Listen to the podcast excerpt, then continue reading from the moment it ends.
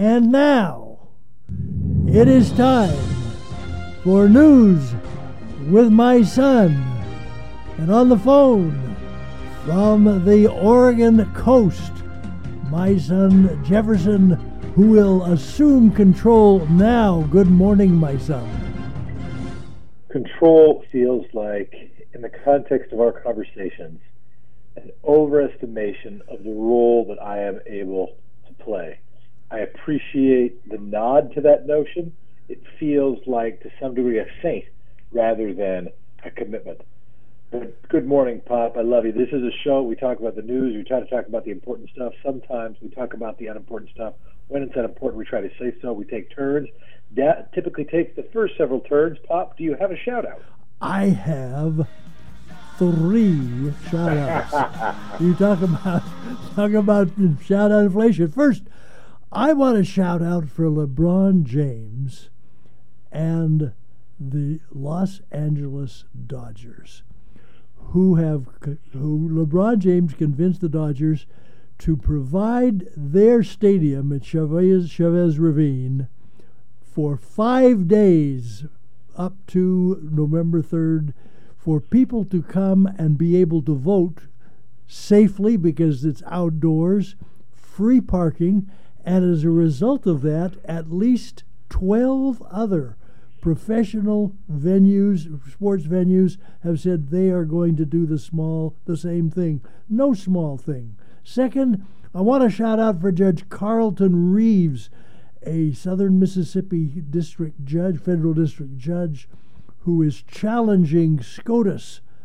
Supreme Court of the United States, to revisit their court created qualified immunity rule, c- condemning the rule and saying they need to take another look at it. Let's hope they do. And finally, I want to shout out for SV, and I don't know if he pronounced it date or date, but anyway, who asked DDT at one of DDT's supposed press conferences on the COVID, which is really just a campaign thing that he's done. He said, Do you regret telling thousands of lies to the American people? DDT, of course, dodged the question, but I want to shout out for that. He didn't just dodge the question. He didn't just prevaricate. He did not just avoid. He did not just evade. He just He asked just another question. he just he pointed just at somebody else. That's exactly what he did. Another concern. Yep. And and before we dive into the news, I want to acknowledge that the Muharram, the Islamic New Year, starts at sundown tonight. Well, Dad, last night was night three of the Democratic National Convention. Joe Biden is the nominee for president. Kamala Harris is the nominee for vice president. We had a chance to hear from Kamala Harris and a chance to hear from former President Barack Obama. Uh, first half of the evening, speeches included Gabby Giffords, uh, former state representative, former uh, Congresswoman, uh, former Secretary of State Hillary Clinton, also Nancy Pelosi, and Senator Elizabeth Warren. Many replete in white, honoring women's suffrage. Uh, policy areas included gun safety, the environment, small business, immigration, many more things. And then the night shifted to Barack Obama. Before I get to Obama, any takeaways beyond the pre- former president? Any takeaways from yesterday evening? Well, do I have to limit myself to yesterday evening because we haven't had a talk, chance to talk about the previous evening or the previous Sure. evening? Where do you want to start? You want to start evening one, or you want to start overall? Well, e- evening one, I thought that the most telling thing was Kristen Orteza, a young woman whose dad died from COVID 19, and who said, The only pre existing condition my dad had was believing Donald Trump, which I thought was just absolutely dynamite. And that night, we heard from former New Jersey Governor Christie Whitman, former Representative Susan, Susan Molinari, former Governor Kasich, all strong Republicans who spoke up for Biden and getting rid of Trump. And that was that it was it was a memorable first evening. The second evening, it was just a, a, a lot of potpourri. Uh, Clinton, Pre- President Clinton, had a really interesting thing to say. He said that the unemployment in the United States is the only country in the world which had tripled the unemployment. And media wise checked that out and said that, that was true. And so those are what it was. And before, this is not exactly a convention thing, but it was a commentary, commentary during the convention from Michael Steele, the former chair of the Republican National Committee, who said, and I quote, Donald Trump won't accept a loss. Get ready for it. That sounds like something yeah. we should seriously yeah, get ready for. that, that, does sound ominous. One thing I wanted to go over was the viral video the uh, that the Democratic National Convention was showing, particularly about Oregon's contribution to it, uh, that showed uh, Rosa Colquitt and Travis Nelson, uh, friends and acquaintances of ours, also Shemia Fagan in the background, also Ron Wyden and Jeff Merkley, who were in the background. The reason they were in the background is because they ceded their spots as the chair people of the Oregon delegation to Rosa Colquitt and Travis Nelson, who are both black delegates, uh, and in honor and recognition of, of Black Lives Matter. Uh, the 30 second clip uh, was really professionally done. Something I didn't know about. You saw that, I assume, Pop, right? Yeah, uh, that that whole th- that whole 57 57 district presentation, pe- people weighing in, really, really effective. Much, much better than, than the, the history, how it's done when there are thousands of people present. I agree. This is this is a time in history we should be looking for silver linings, and we should be looking for the things that, like for instance, um, I'm trying to just have gratitude that I have to be the, I get to be at the beach and I feel no guilt about that because it gives you a chance to be in studio, which is something you really miss doing. I'm trying to look at silver linings, and one of the silver linings is forcing us to be creative. And I thought the roll call was, in so many ways, the speeches without the audience feels uh, feels a little emptier. It feels like it's missing something. But that was an example where the convention felt like it was full of something more and where there where there was uh, individual creativity uh, brought to it, not only picking which person in a funny hat was going to say which words, uh, but also figuring out backdrop, also figuring out there's just more creativity brought to it. And did you notice? I had not noticed uh, the context initially, and that's my bad. Uh, but did you notice where the thing was filmed and and its significance? You mean where the Oregon thing was filmed? Yeah. I, where was it? It was the Hollywood Transit Center. That's where white supremacist Jeremy Christian killed two men on the MAX train uh, back two and a half years ago, nearly uh, actually three years ago, excuse me, after they uh, had stepped in to defend uh, passengers who were targets of, of Christian's racist, of Jeremy Christian's racist slurs. And remember, we covered that story. He was sentenced to life in prison just this last June. And that was where, and, and if people were wondering if that backdrop looked unfamiliar, it's because the transit center has had a refurbishment. If it looked familiar to you, it's because that was the Hollywood Transit Center. Ah. Bernie Sanders. Not, Bernie Sanders. Not, oh, excuse me, go ahead. Go ahead. Oh, no, you. Are you there? Go ahead, Pop. Okay. Bernie Sanders really, really came through. Four years ago, his. Uh, his support speech for Hillary Clinton, yeah, but but the one he gave night before last, he went all in, and uh, just my compliments to Bernie Sanders. The uh, one of the things that I would like to comment on though is one last night especially there was just a whole lot of pushing to get people to vote early. And of course, one of the reasons, and a legitimate reason for that, to vote early is because of what DDT is doing, or at least trying to do, with the post office to make it difficult to vote by mail. But I have mixed feelings about that, and I'd be interested in your take, and let me explain why I have mixed feelings. The unfortunately, a significant portion, indeed, it's probably a majority of American voters don't start paying a whole lot of attention to elections and to candidates, especially to down ballot candidates, until the last month or even two or three weeks before the election.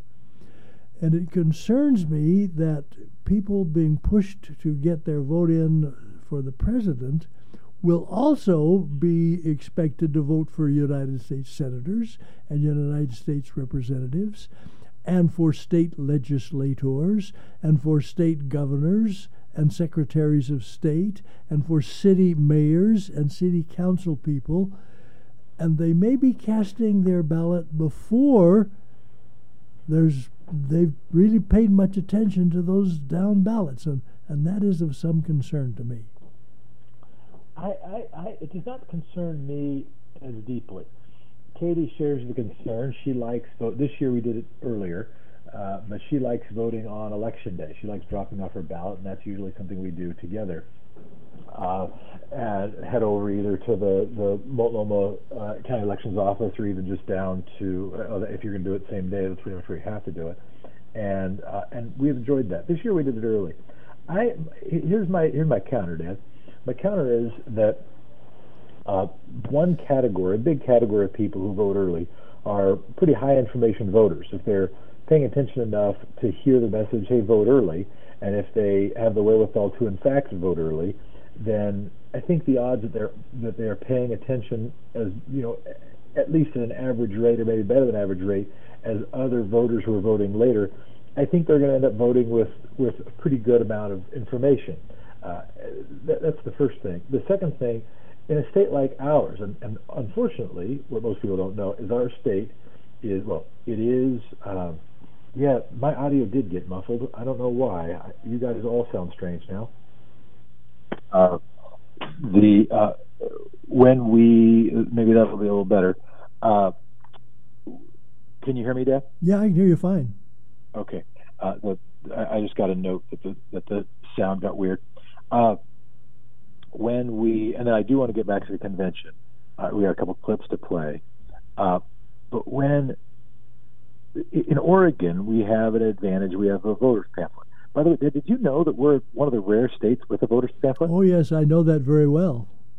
Yeah, and, I, and, and, as a matter of fact, the, one point the the Federal Elections Commission was was uh, concerned that somehow that was a, a, bad thing when actually it's one of the best things that Oregon does. I think I think the voters pamphlet is probably one of the reasons why we have higher voter turnout. It's you know hard to know chicken and egg, right? It could be that we're a place that cares about democracy and therefore we do things like a uh, voters pamphlet statement, or it could be that we have a voters pamphlet statement and therefore we have an electorate that's a little more engaged and a little more informed. But regardless, uh, in Oregon where there's a voters pamphlet, the uh, uh, and, and where people can vote early, I tend to think that people, you know, they, they study for the test right before the test, and so stuff that whether they vote the same day as if they vote the last day or they vote early, uh, and because of those two, you know, they're going to end up with about the same amount of information because they'll wait to read the voters pamphlet, and in states without voters pamphlets, uh, they'll look at the internet, they'll do their research, you know, right before they vote. Some people earlier, but you know, many will wait till right before they vote. So I think you end up probably having a pretty similarly informed electorate and that means what it allows people to do, what it allows campaigns to do, is a bunch of people vote early. That allows the shrinking of the voter universe. And I recognize that your concern is a, you know, I, I hear it, and mine is a little more of an apparatchiks concern. But the, uh, but when a bunch of people vote early, that means that it shrinks the list. Just practically speaking, it shrinks the list for all the phone bankers, for all the texters, for all the people sending last minute mail pieces. Those are mostly those birds are in the air, particularly all those phone banks and everything.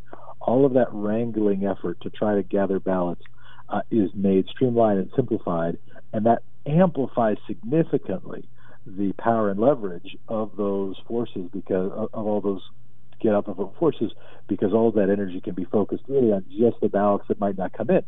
So that's my that's my counter. Although I hear your concern. Well, I I agree, and and I also hope that a significant percentage of the early voters will be folks who have been paying a lot of attention, uh, and I suspect that's true. But that's why that's why I say I just that's why I say I have mixed emotions. I'm not opposed to it. I just right. have mixed emotions. Here's here is the uh, let, us get back to the convention. I do want any other. Let's talk about last night, but any other takes uh, from the first two evenings of the convention. How have you felt about that? How, you have been to a bunch of conventions. Uh, I've been to what? I've been, I guess I've been to three. Uh, how many conventions have you been to? Five. You've been to five conventions. Yeah, You've been a delegate. I, I, I was a, I was a delegate twice. I had the okay. privilege of addressing the convention once. All right. So I too have been a delegate twice, uh, and I've been to three. How do you compare this? I know it's a wacky question. Well, I, the interesting thing is, we first we need to admit and, and acknowledge that increasingly over the last many conventions, conventions have become not places where decisions are made, but have just become infomercials for the party holding the convention. The in 1980 there were real decisions to be made, and I can say that because I was successful in having a legitimate floor fight over a plank in the platform. And we had a debate, which was a significant debate, and a, and a roll call vote on it. But since then, less and less are, are really any decisions made at the convention. The, the conventions just ratify things that have already been decided. And recognizing that, I think the infomercial, which we should acknowledge as what it is now, is better. It is better because first you don't have all of the crowd noise that is blocking out a whole lot of stuff that is being said from the podium. You don't have to deal with that. You don't have the crowd interruptions. So a speaker can really can be more effective in because not being interrupted and and I think we might want to seriously consider that this is the way to do it, pandemic or not. It, your, your insight is valuable. It overlaps with what, uh, Julia, our erstwhile, our erstwhile engineer and still uh, and still team member, uh, she said, you know, it's pretty much an infomercial now. And you're right, Dad. If it's become a TV show, now that it's just more obviously a TV show, and a TV show that's able to be produced as a TV show uh, rather than trying to capture a play on camera, right? That people can play directly to the cameras rather than playing to the crowd with a camera there. Uh, it, that does have some advantages, I guess. Uh, but Dad, we did get uh, we did get President Barack Obama last night, who was who was really good and who really departed from history in that he directly attacked the incumbent. Yeah, let's get. We've got we've got a little bit of a. We do uh, have a little bit of a clip, maybe even of that, as the President's Club rules went out the window as Obama unloaded on his successor, Donald Trump, who's characterized by his staff as in rare form, uh, by his former staff. That is. Let's play that clip. For close to four years now, he has shown no interest in putting in the work, no interest in finding common ground, no interest in using the awesome anyone but himself and his friends. No interest in treating the presidency as anything but one more reality show that he can use to get the attention he craves. Donald Trump hasn't grown into the job because he can't.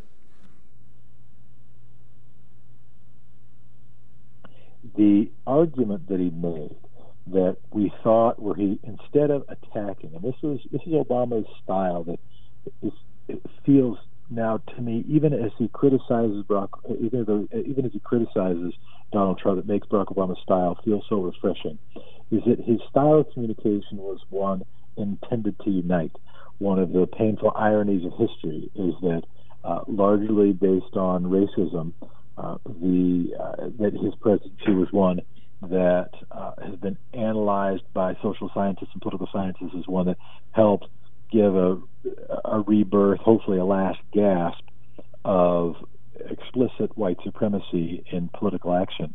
Uh, but his, I mean, he rose to prominence at a convention that you and I attended, rose to national fame with his speech when he said, "We're not red states, we're not blue states, we're the United States of America." And that idea, even in even in going after Donald Trump, he didn't. He, he had a different kind of move. Whereas Hillary Clinton was uh, was criticized by the right for saying that well, a bunch of bunch of Obama, a bunch of Trump's uh, supporters were deplorables, uh, and others who who sound very very partisan when they do it. Somehow it was a nonpartisan critique when he said we thought that he could grow into the job. We hoped that he could grow into the job. America, and he's speaking for America. We hope he could grow into the job. He said he can't grow into the job that's not saying that everybody who voted for it. It's a very nuanced, in my judgment, a very nuanced critique. He's not saying anybody who voted for Donald Trump is a dum dum or, or, a racist or an evil person. Uh, he's saying oh, this is a decision that was made as a country. He's not. He's not saying that it was a manipulated election that didn't count, that he was an illegitimate president. He he gives credit to the victory and gives credit to the people who who voted. I'm not saying it's the right move, but I find it's an interesting move. Uh, it gives credit to the people who voted for him and said, "Yeah, we thought that you know he's new, it would grow into the job, and now we know that he can't." And that just reminded me of the of the uh, typical rhetorical architecture that is uh, the, uh, typical is not his standard, his standard rhetorical architecture. Uh, and then the other is this reminder that Barack Obama said at the beginning, you know, there's uh, to Donald Trump. Remember, there are laws, uh, but there are also norms. I like. I think we should call them principles rather than norms because you know, are norms good? Depends.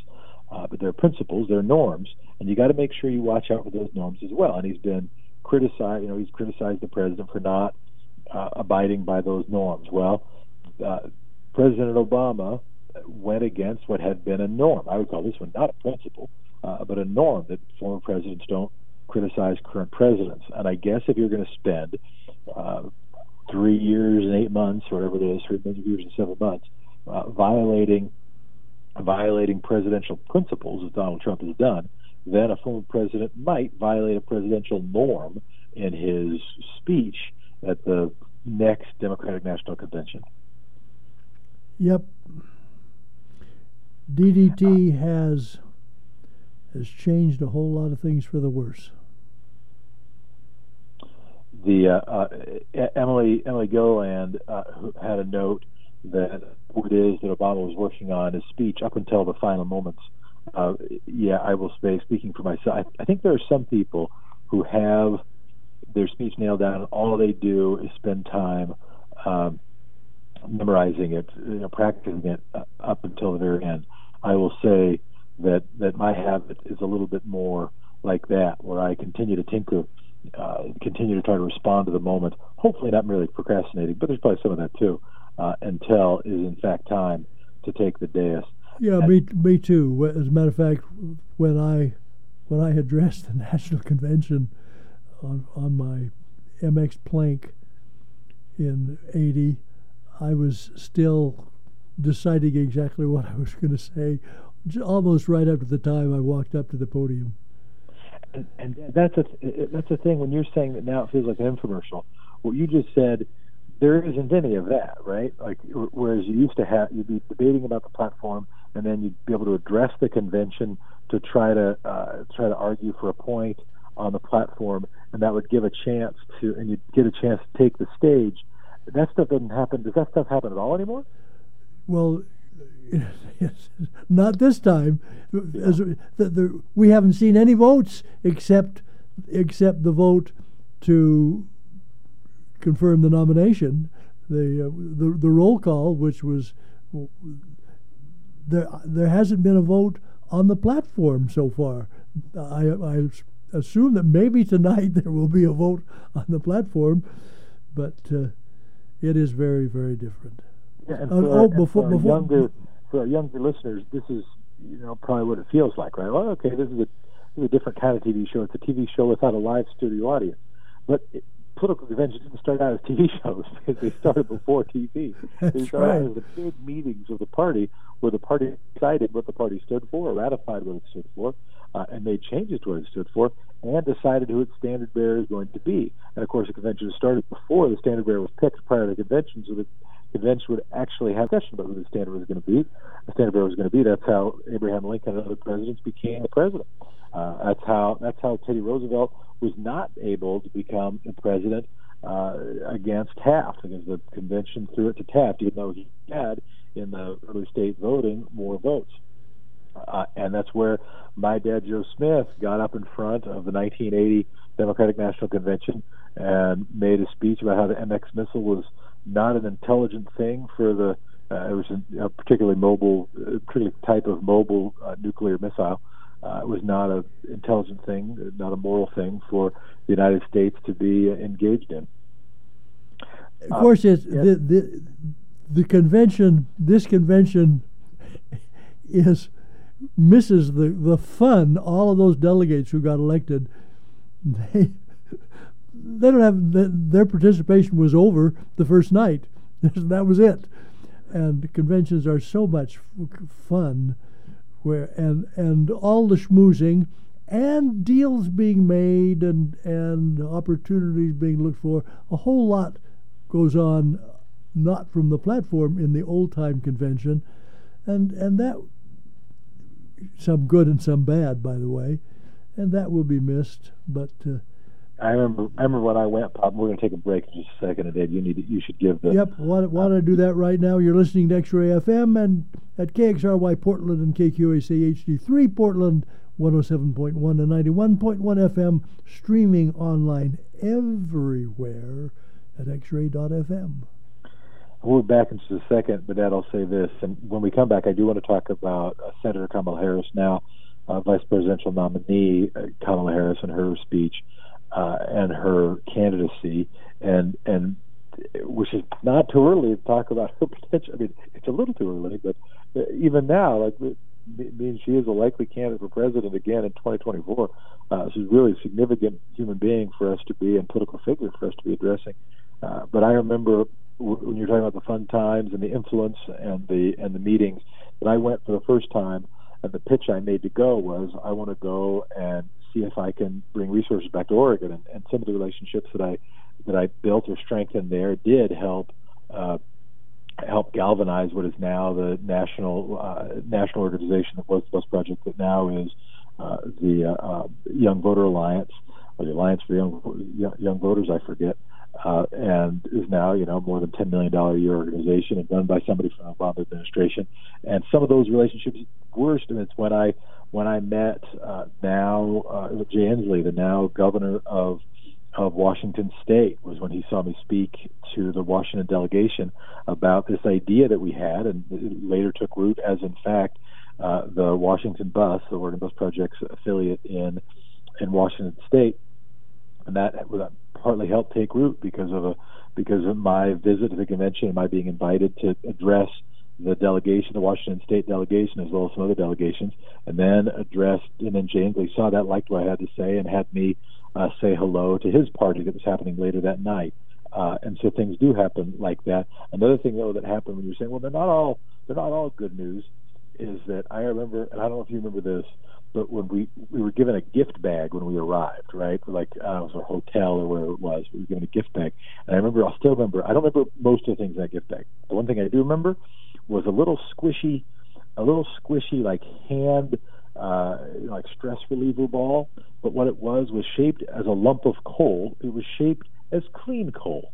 I was given a lump of clean coal to, as a stress reliever, along with various propaganda about the benefits of coal. This is what happened with political conventions: is that they have convention sponsors who then give you presents. Why don't we take our break? We'll be right back, and we'll talk about Senator and now Vice Presidential nominee Kamala Harris.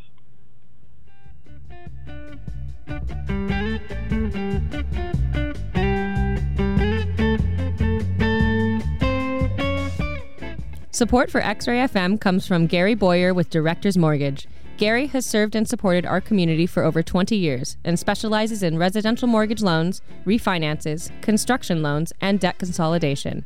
Gary Boyer can help you secure a locally funded loan for your next home.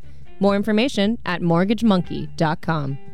X-Ray.fm is supported by People's Food Co-op. Since 1970, People's has worked to offer responsibly sourced products at fair prices, working with over 40 local farms to provide fresh, organic, farm direct produce year-round. People's is collectively managed by community members throughout Portland. Located on Southeast 21st Avenue between Powell and Division, People's is open 10 a.m. to 8 p.m. during the COVID-19 pandemic. There is a 10 shopper limit in store. More information at their location on Southeast 21st Avenue and online at peoples.coop. X-Ray FM, The Numbers, and KUIK would like to encourage listeners to support black-owned businesses in Portland, including the online apparel brand National Beard League. You can check out National Beard League's shirts, hats, and more at nationalbeardleague.com. We'd also like to mention Swabkin, an online fashion brand. You can find out more at swabkin.com. Thanks for tuning in. If you like this, you can listen to our shows anytime, anywhere through our mobile application, available on both Google Play Store and Apple Store. You can find it by searching X Ray FM. At X Ray, radio is yours.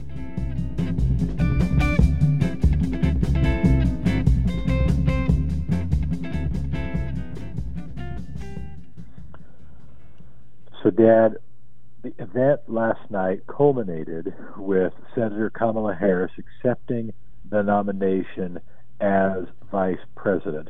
Why don't we hear the clip of Senator Harris accepting that nomination? In this election, we have a chance to change the course of history. We're all in this fight. You, me, and Joe, together.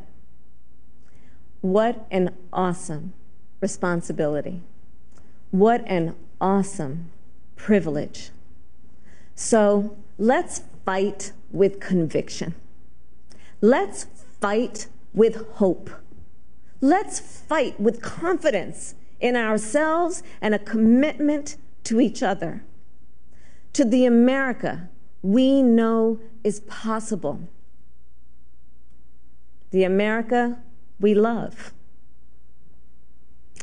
And years from now, this moment will have passed, and our children and our grandchildren will look in our eyes, and they're going to ask us, Where were you when the stakes were so high?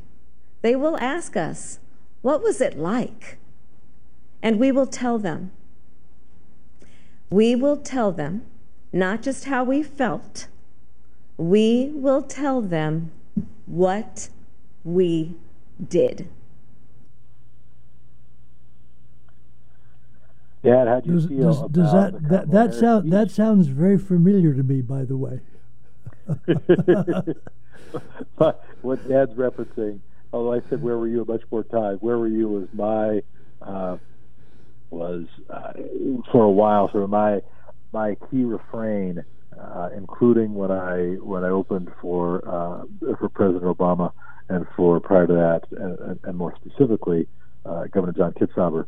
Uh, where were you was sort of my uh, was, was sort of my call and response. I guess it wasn't a response; it was just a refrain. But yeah, it sounded familiar to me too. She said it one time. But yeah, what were your other reflections about the speech? well, one of the things that I just jonesed on just now, and I, I, I'm recognizing that I'm risking being accused of misogyny, and I'm not being Oh, dear, Dad, misogynistic. fired. I am I am recognizing the reality of something. She has a great voice because she is an alto. She is an alto, and, and the fact that she's an alto rather than a soprano, and Elizabeth Warren is a soprano, the the her voice is going to really help battle against the misogyny that people have, uh, the the, the knee jerk negative reaction so many people have to women in politics. And she's a pistol. I, she was the other thing that I that she has her smile and her chuckle. I, am looking forward to her debate with Pence because I'm sure that she will show some very strong, strong, uh, maybe even anger, or at least, but but I'm just looking forward to her chuckling. She she is a yeah, pistol. There, there's been some analysis that her ability, in fact, when she was um, Donald Trump had sent a couple false tweets out during her speech saying, "Wait, didn't she call Biden a racist?" Uh, and uh, and when she was asked at that, she was asked that, maybe you brought this up on air. I don't remember. Yeah, I did. Uh, she yeah, she, but, she just laughed and said, "Hey, it was a debate," and she just laughed it away.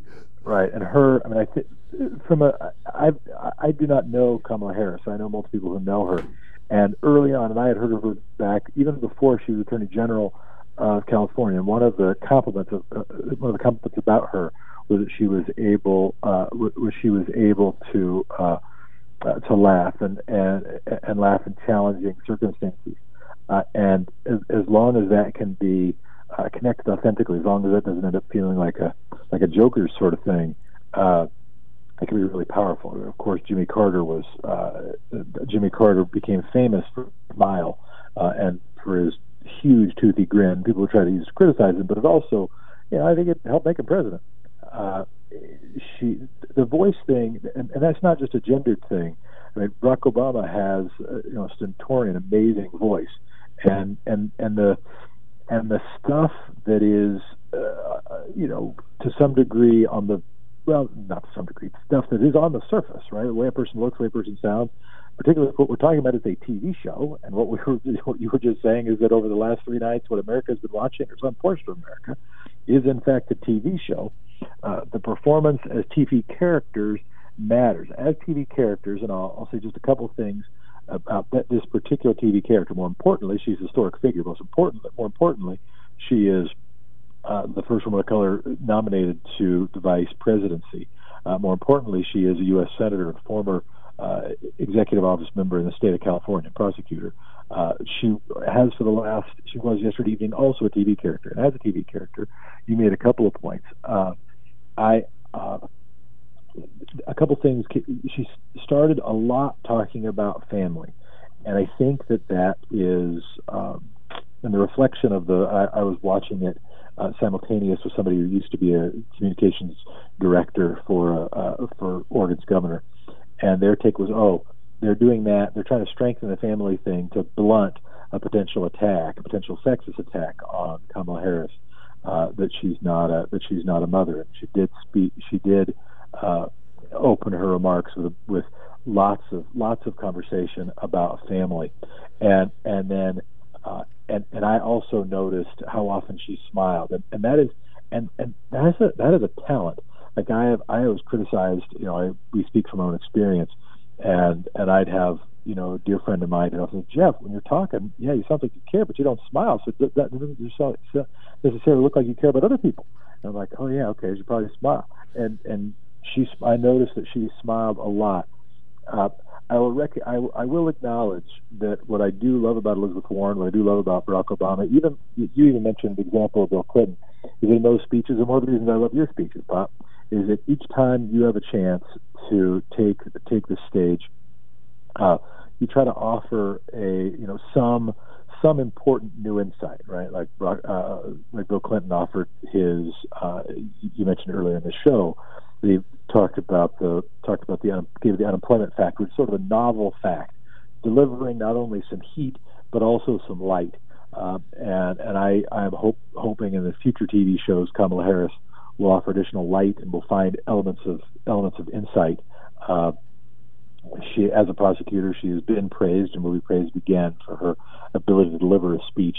Uh, and uh, and and what I really what I really appreciate is when people teach is when uh, is when political speakers uh, teach me something I didn't already know, but I recognize that I'm not the only audience. Oh, Any but, other? But I I, sec- I second that. As you you have heard me say more than once, that what a political campaign should be, in part and very significant part, is an exercise in education. It's an opportunity for us as citizens to look in the mirror and to ask who are we?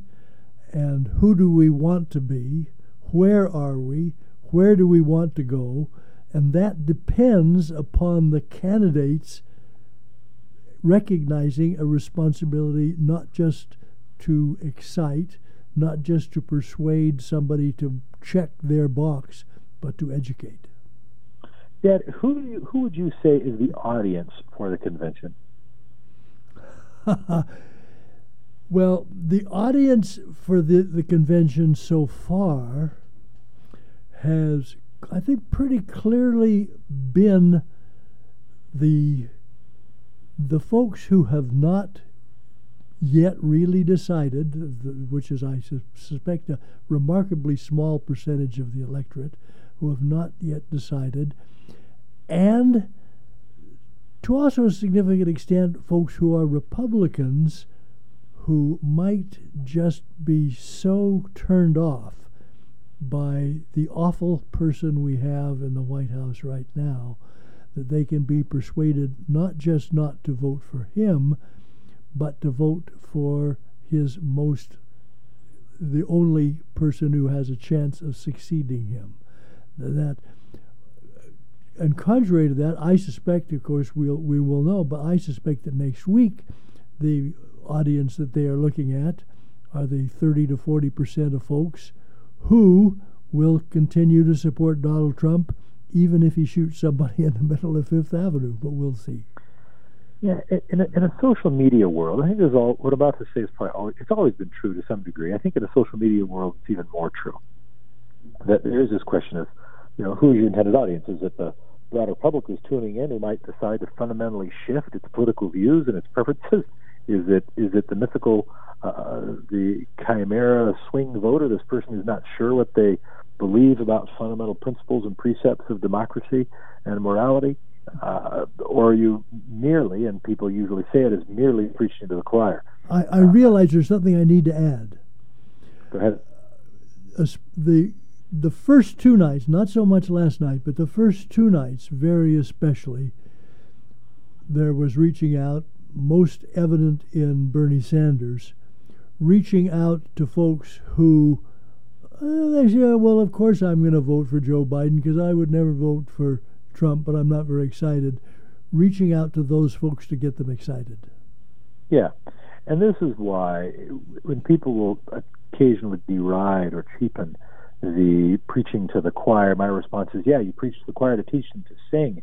And because that singing is itself so very important. And in a social media world, uh, communicating core messages, not only rallying, uh, but communicating core messages and getting one's movement in alignment, getting one's uh, sort of app- communications apparatus uh, alignment is is a critically important enterprise. And again, particularly in the social media world, because that is then if the, you know there were uh, 26 million people who watched it in uh, in 2016 uh, in 2020, it was down to 18.8 million people. But additional this year, additional 10 million people watched it by way of streaming video, which shattered the previous record. So people are tuning in, and if you have 20 people, you know, 18.8 plus 10.2, that's actually 29 million people who are watching something. Some number of those millions of people also have the ability to influence and communicate with others. So I think there probably are some folks who are tuning in saying, okay, well, I don't always pay attention. Let's check in this TV show, and maybe this TV show will help me. I, I will say, one the 1984 presidential convention is one of the reasons I've misspent my life the way I have. watching watching Mario Cuomo and Jesse Jackson uh, give speeches that spoke to my 11 year old brain in a way that uh, that I will never forget. Uh, some, some, something I think uh, I would also like to mention to our audience, to the folks out there who we love you because you listen to this show. I have been doing all of my watching on C SPAN. And the reason I've been doing it all on C SPAN is there are no interruptions for commercials. There are no comments dropped in. I, we get everything that is being put out. Uh, very and MSNBC and CNN do a pretty good job, I think. But but uh, if you have access to C-SPAN, you can get it unfiltered by anybody. And for heaven's sakes, oh, there's an article in, in this morning's Guardian on the the Hannity and the Tucker Carlson, who all during every, everything are, are just spewing, spewing hate, spewing, spewing hate. Go to C-SPAN and you make your own judgments. That, why don't we Why don't we switch over? Uh, we should talk about the. Um, uh, we got a text in. Don't have to be excited of Mr. Biden to vote for him. Um, yeah, that's it's. Uh, and then we've got another thought. Thoughts on DNC removing elimination of fossil fuel subsidies from the platform. Uh, I do not have initial thoughts on that. Yes, I do. I, I will. I will tell you this one thing, and this is, and this is one of the reasons. This is a reason to be in favor of a Green New Deal. This is a reason to be in favor of massive investment in a new energy economy. I have said this story before on air, and therefore either I'm sorry or you're welcome for my consistency.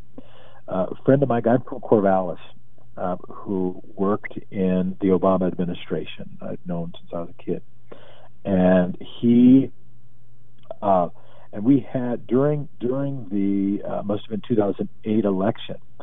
Uh, we had uh, uh, we went and had drinks at the was it the Gypsy? It was a bar in Northwest, and and we were and we were sitting, and he wrote uh, he wrote me a note on a napkin that said, "We can't win without coal." And then he took the napkin back and he wrote down, I think it was four states. Uh, one was Ohio, one was West Virginia, I forget the others. One was Pennsylvania, and I forget, I think it was one more. Uh, and then he wrote those states on the abbreviations for those states on that napkin, and he handed that napkin back to me and and it was and it was a political education for me. Uh, and, and I had an idea of this guy's politics. Right, he was he's a stronger environmentalist than I am, to be sure. Uh, and and I I was not tracking the the elements of the platform and and uh, and, and fossil fuels existence or elimination uh, in in that platform. So that I'll plead my ignorance. Uh, but it's but I will give that bit of context that that uh, that it could be as simple as, and I think it's at least in significant part, as simple as, not as easy as, but as simple as recognizing that right now this country and this economy is absolutely in, in all of our lives. And the phone I am speaking on right now, the laptop I am using to communicate with the production team, the microphone that Dad is in studio talking on, all of those were not only shipped but also made out of fossil fuels. Uh, we are absolutely addicted to oil. Our, our, our lives and our economy are addicted to oil. That is not an excuse to do nothing about it. In fact, that should be a rallying cry to do something about it. Uh, the and the art of leadership and and and what Ron Heifetz, how Ron Heifetz uh, defines leadership is uh, disrupting a system at the rate it can be absorbed. And each time somebody's running for president, they are they're doing an analysis of how they can to what degree they can disrupt the system, and is that at a rate that can be absorbed? Is that going faster that can be absorbed? And the hope for all of us is that those judgments are not being made merely by calculations on who is paying the freight, but on some on, on, on some degree of moral judgment. And uh, and of course, it is why we have to address that uh, that money impacts our. It's why I'm in favor of sortition uh, and it's also why uh, we desperately need a Green New Deal so that we become less addicted to the systems that are poisoning so many. Uh, Dad, Steve Bannon was arrested and charged with fraud. Did you already catch that story? No. Yeah, he was uh, charged uh, today with fraud by federal prosecutors in New York. Word just came out this morning. Uh, he and three others defrauded donors out of hundreds of thousands of dollars uh, based on the allegations, for their own profit with a crowdfunding campaign called We Build the Wall. The campaign has taken, o- taken in over $25 million, makes him the sixth person linked to leadership of the 2016 Trump campaign to be hit with federal charges. The others are Roger Stone, Michael Flynn, Rick Gates, Paul Manafort, and Michael Cohen. According to the website, We Build the Wall says it will focus on building portions of U.S. southern border wall and manage the support operations required for and the process associated with the design, engineering, construction, maintenance of the wall. The indictment says the organization did indeed spend money on a border wall, but that hundreds of thousands of dollars were siphoned off for the personal, personal use and benefit of the defendants. Uh, so so there you go. It's probably time for a laundry list from you because you probably had stuff of convention to talk about. So I should be quiet, let you do. Time for laundry list. okay. Well, first, my laundry list, my DD laundry list is kind of short, but he, I, I wonder if the tires on the presidential limousine are going to no longer be Goodyears. They are presently Goodyears because DDT is mad at Goodyear for telling their employees no political hats on our assembly lines. The but when we, we talk about corruption, another example, this is a thing I've talked about before, and, and just William Pendley is the acting director of the Bureau of Land Management. BLM is aptly described as one of perhaps the most important federal agency that nobody knows about. It manages millions and millions and millions of acres of federal land. And DDT had submitted Pendley's name to be the confirmed director of the BLM. He has pulled his name back because it was clear it would never be confirmed by the Senate. But he continues for over a year to be the acting director. And this is a manner, a man, man who denies global warming, who says oh, the ozone hole, there's no evidence, who says there's no evidence for acid rain, who is a terrible, terrible person towards people of, of color, especially immigrants, and yet he continues to run a really important federal agency as acting because the Senate doesn't speak up and say the, the, there's just got to be a law. One of the first laws that should be passed next year, if we get a majority in both houses, is a law that says when you appoint somebody as acting, there is a time limit and when that time limit passes, and it should be a short time limit.